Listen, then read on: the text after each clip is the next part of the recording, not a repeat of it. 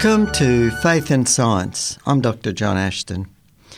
As I was uh, uh, watching the news the other night, there were a lot of um, you know violent crime uh, committed by young people, and um, yeah, and you hear those stories about um, you know uh, immorality and and this sort of thing, all sorts of um, um, you know sort of problems that people uh, have these days, particularly young people. And as I was thinking about this, I was thinking things have certainly changed since I was uh, young, when most people went to church and most people, you know, feared God.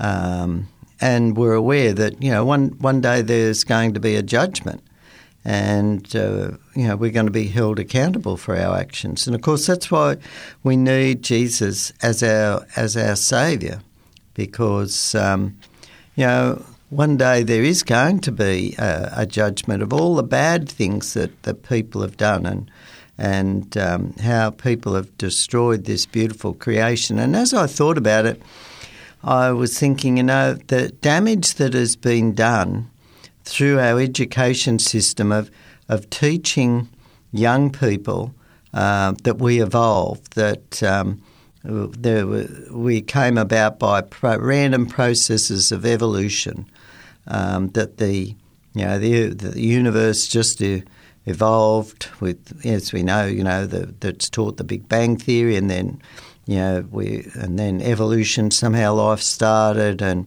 and then everything. Um, just evolve from that. And therefore, there's no accountability. There's just humans are on top of the, the sort of the, the food chain, so to speak.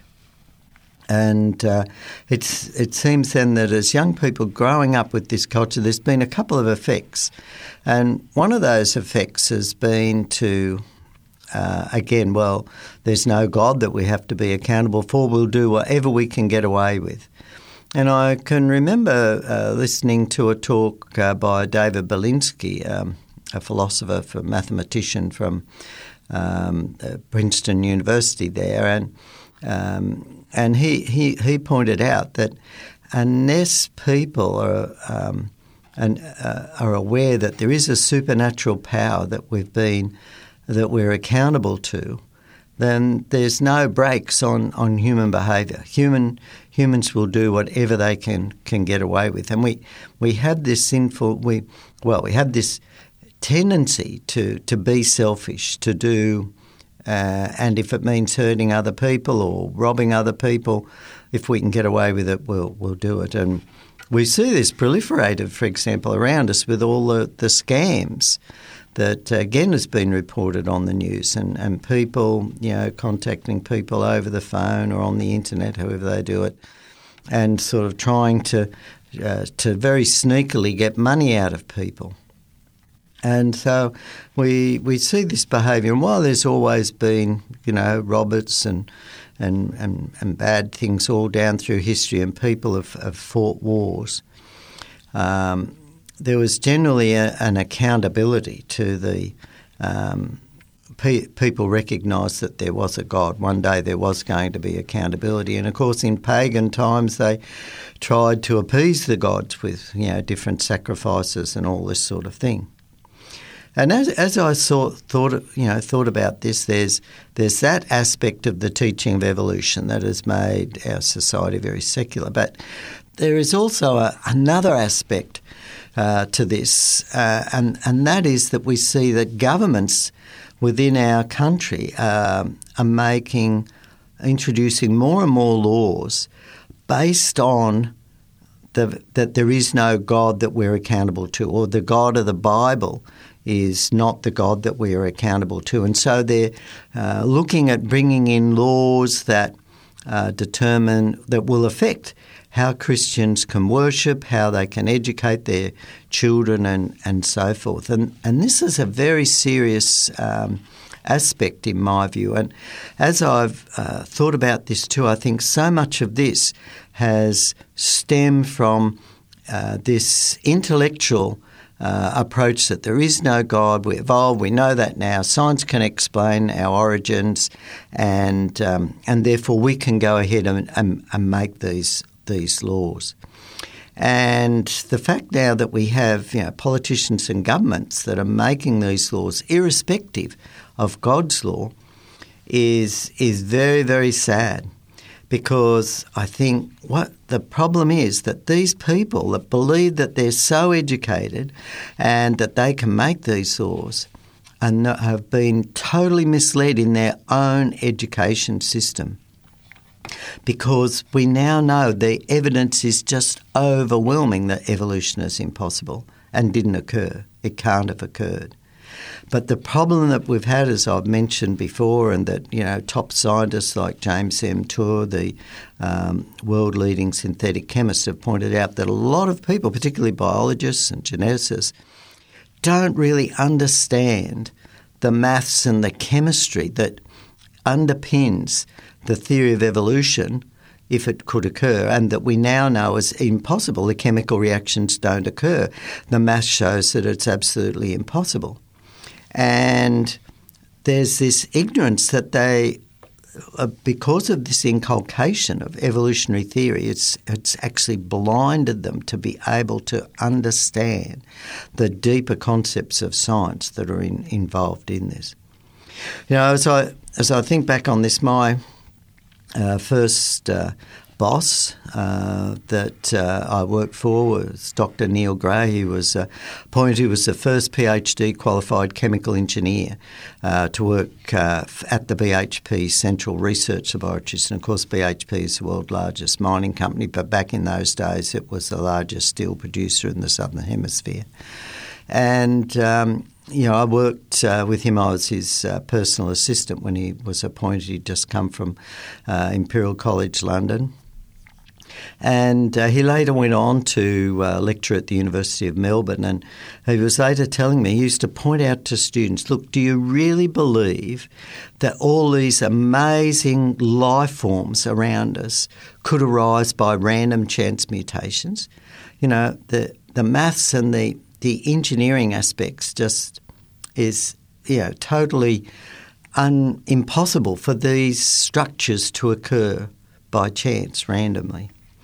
And I think this is just, you know, this is an important point. I mean, I serve on the Industrial Advisory Committee for a School of uh, Chemical Engineering in um, one of us, for one of Australia's top universities. And I'm currently involved as a research advisor for another cooperative research centre at another top um, Australian university that is well known for its uh, engineering school research. And one of the projects that's just been approved the other day by the, the board uh, that I'm involved in is where we're looking at uh, designing what we call conditioners that um, enable you to dry some sort of seed, whether it be a coffee bean or wheat or, or something like that, which we during the cooking process may have a very high moisture level, and then you want to take it back down to a much lower moisture level very rapidly um, and uh, without destroying the nutritive value, so that at the uh, at the lower moisture level now, you can actually process um, this raw material in a way that it will maintain structures that will um, uh, will perform perfectly um, in the processing technology platforms that you're using. For example, if you're making something like a, a biscuit, that um, or a cookie that um, you know we buy in a packet from the supermarket, and again we take for granted. But so often we're so removed from the processes that involved in this. When, when these things are mass produced, as opposed to making at home on your tray, those biscuits all have to be the same size exactly to fit into the packet. They have to rise by exactly the same amount every time. And that manufacturer is producing you know, thousands of these an hour probably. Um, at a massive uh, rate of uh, production so that it's economically viable. And uh, again, everything has to be controlled so it'll fit in the packaging, it won't rattle around and break and so forth. and the contr- and then the design of these dryers. So we just want to change the moisture content for a grain, maybe a ton of grain, which, contain, which could contain millions of individual, uh, say, grains of wheat. And we want to have those flowing through this system so that they come in at one moisture level and go out at another. And it involves what we call com- uh, computational fluid dynamics. Now, on this particular project that we have for a client, that um, we are going to look at, at drying, in this particular case, wheat. We are going to have a fully qualified university professor as the research advisor, and we're going to have a PhD student. So it's a person who, in engineering, has an honours degree, first class uh, honours degree in engineering, and he'll be studying for his doctorate. And his doctorate will be looking at the design of the structure of um, this device. Uh, will be and uh, looking at the mathematics of it so that we can actually control for uh, raw materials that come in at different moisture levels but have them come out at the exact moisture level at the end. Because after all, if you're buying something like wheat or coffee beans, these coming in from raw material, they're going to have quite varying moisture conditions depending on the farms they're grown on, whether there's been rain and, and so forth, these variables. But at the end, it all has to come out con- at a particular control rate. And we might have, you know, airflow, the rate of rotation, uh, the rate of flow that these particles are coming in, and yet all the particles have to be dried. We don't want to miss one, we have to dry all. Now, these things that we just take for granted when we buy a packet of biscuits is going to involve a three year project, a lot of mathematics, the computer programs that are involved in computational fluid dynamics, uh, generally costing in the order of $60,000, this sort of thing, for licenses, and involved highly intelligent programmers developing uh, the models behind these things. And most of us, as we buy a biscuit, we don't realise the technology that and the design that has gone in behind the manufacture of that cookie or that, that biscuit behind there. When we look at the things in nature, they're far, far more complex than that far, far more complex. And yet we want to believe, we're, we're told that we have to believe that these amazing structures came about by random mutations. Random mutations to a language, to a set of instructions that are written using chemical compounds, four basic chemical compounds that we abbreviate ACT and G, that for the names of these chemical compounds when we're writing the code. And the codes involve millions of letters. And what we're saying is that random blind changes to those codes can produce these amazing structures, interrelated structures of the plants, flowers, birds, and bees.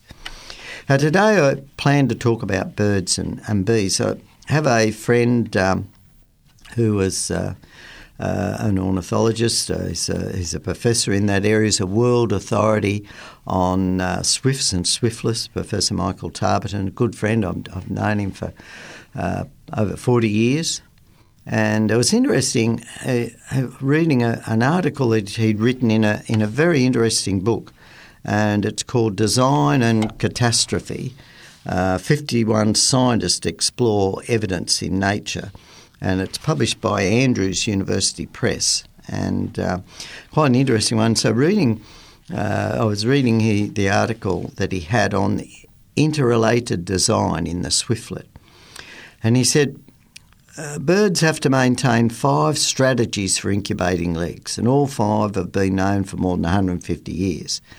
And um, yeah, scientists felt that every conceivable pattern for complicating the essential task of incubating the embryo and uh, bird's eggs had been recorded. So we're just looking at something, you know, we're, we're just looking at how do we incubate an egg? Well, we think that's pretty basic, wouldn't we? Well, the basic categories one, either both parents uh, sit on the, um, the eggs or one parent only or other adults of the same species might sit on the eggs, or uh, other species like the cuckoos um, might come and sit on the eggs, or there might be non animal heat, um, such as uh, megapodes that use uh, mounds of, of compost. Um, but back in 1985, uh, Dr. Tarburton discovered that Australian swiftlets, which produce a, only one egg because they can't find enough feed to, to find two nestlings, remember they eat insects, uh, swifts, um, they're able to equal the annual productivity of other swiftlets, um, which uh, produce clutches of two. And this was achieved despite the, the fact that both uh, species, these Australian swiftlets, can only find enough insects to raise their clutches for um, uh, the 125 to 150 days. Now, they what they do is what he found that they did was that the swiftlets uh, employ a very interesting strategy, and what happens is a second uh, single edge clutch is produced once the first nestling becomes homeothermic. That is, um, it, it's warm enough, it can keep itself warm by itself. And what it does is it begins providing the warmth for the second egg. And so the second egg is actually incubated by the first hatchling. Isn't that interesting? And um, this strategy, points out, is so finely tuned that in most cases the second egg hatches the day after the first nestling fledges, allowing both uh, parents to continue feeding until the second uh, um, nestling fledges. Um, that is, flies off, uh, which usually is just before a flux of insect uh, uh, prey at the end of the wet seasons in the savanna environment. Now, another thing that I found out in reading his article was that swiftlets have the ability to echolocate. That is, they can find their uh, prey um, and they can make their find their way into caves every night to sleep and, and breed. And um, uh, Dr. Tarburton points out that he's found nests up to one kilometre from cave entrances, so they've, they're flown that far up into the dark cave. That's interesting. I didn't realise that there were birds that could echolocate as well. Now, just imagine the changes to the genetic code to provide all these abilities and to provide um, these particular instincts. Now, we talk about instincts. Now, remember, instincts are non material. Our brains are material, but these whole um, control, and I guess the hormonal control that controls the egg production, all these sort of things. The hormones that are involved that are complex chemicals that are all produced by random mutations. No, these are all evidence of an amazing um, cre- creators. Um, and um, these little um, swiftlets, of course, they mostly nest up high, away from in the caves where uh, snakes can't get them. And uh, in the Cook Islands, they uh, spread their nests out in, in caves to avoid uh, the um, crabs that climb over the cave walls looking for nestlings. Um, in, uh, on the other hand, in Papua New Guinea, they nest on the floor of the cave where there's no ground based predators. And uh, it's interesting that, of course, swiftlets produce a saliva, which is like a superglue that glues the um, nests together. It's um, quite amazing, actually.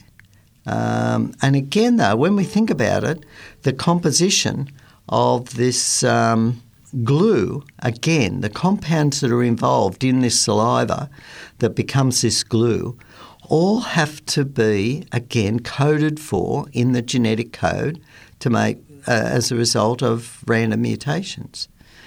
I think um, he talks about a third design feature in the swiftlets is that they can fly all day without resting.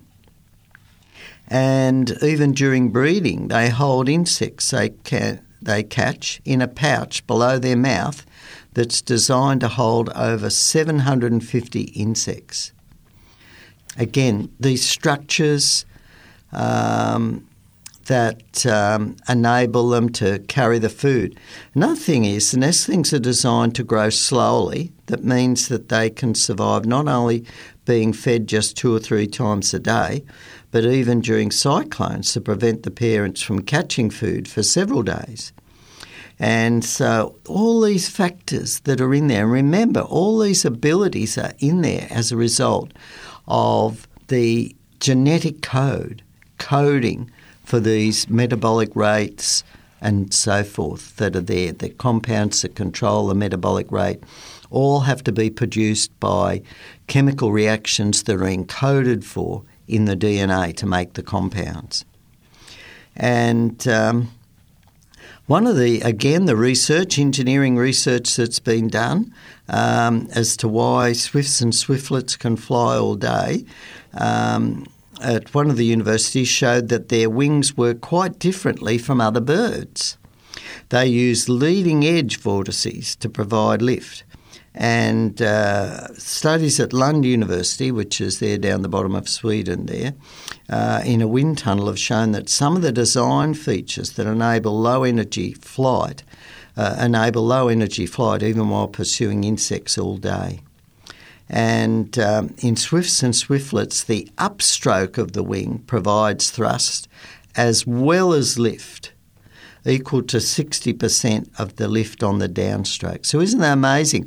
The amazing design and aerodynamic design of these wings means that these birds get lift on the upstroke as well as the downstroke, because most birds don't produce any lift on their upstroke.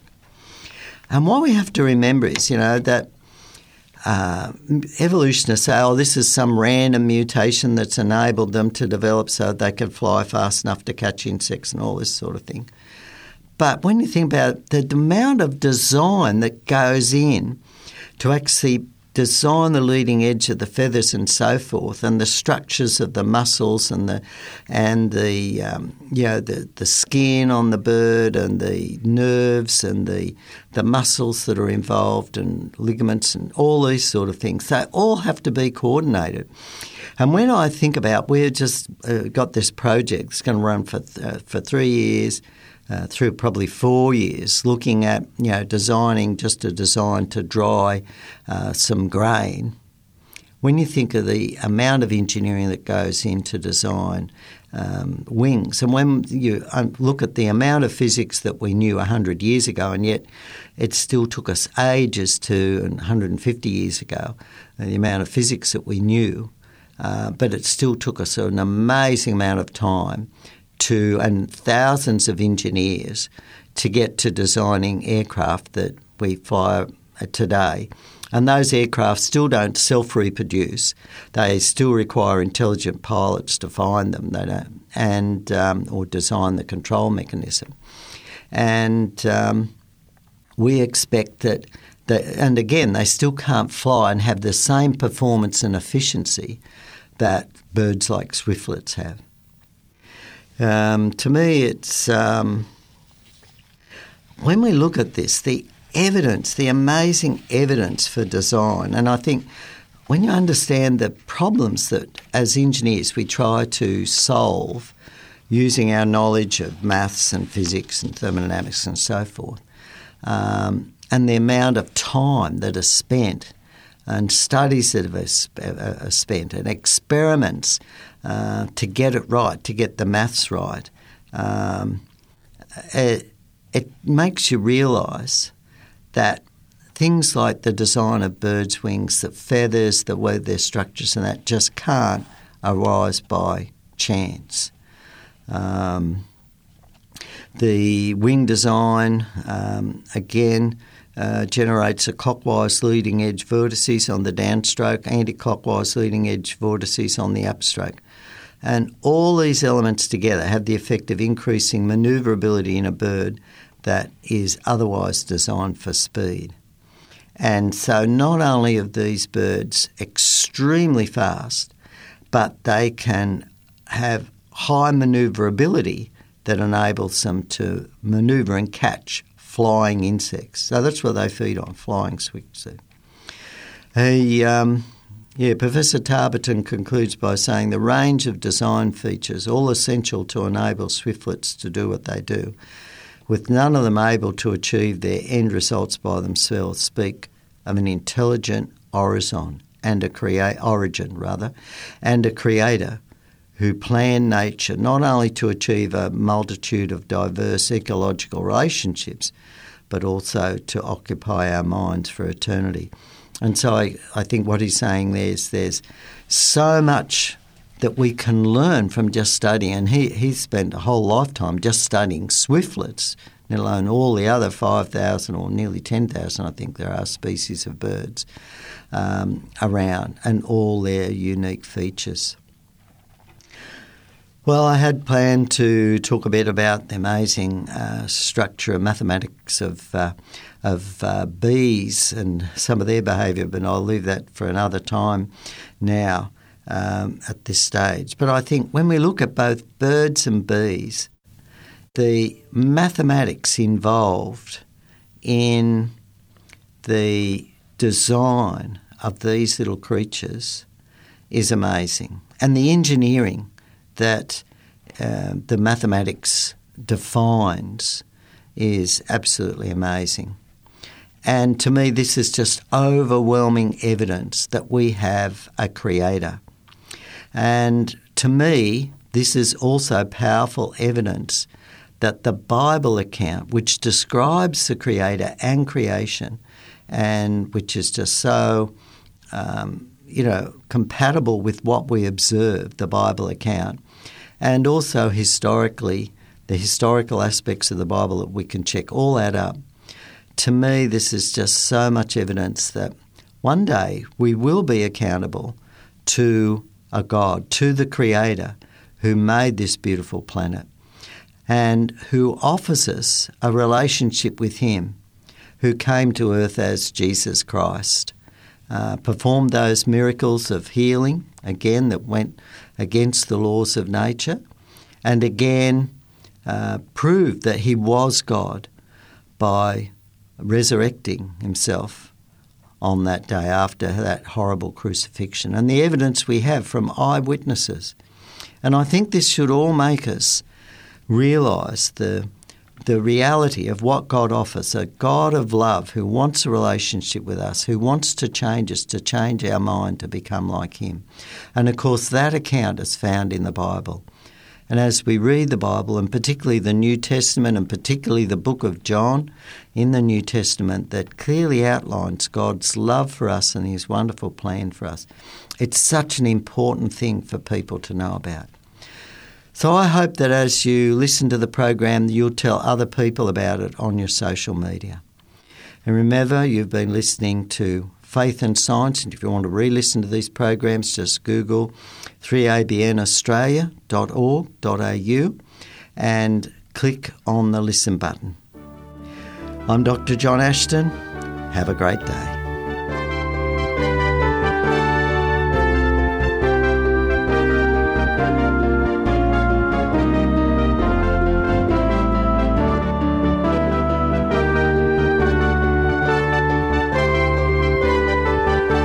You've been listening to a production of 3ABN Australia Radio.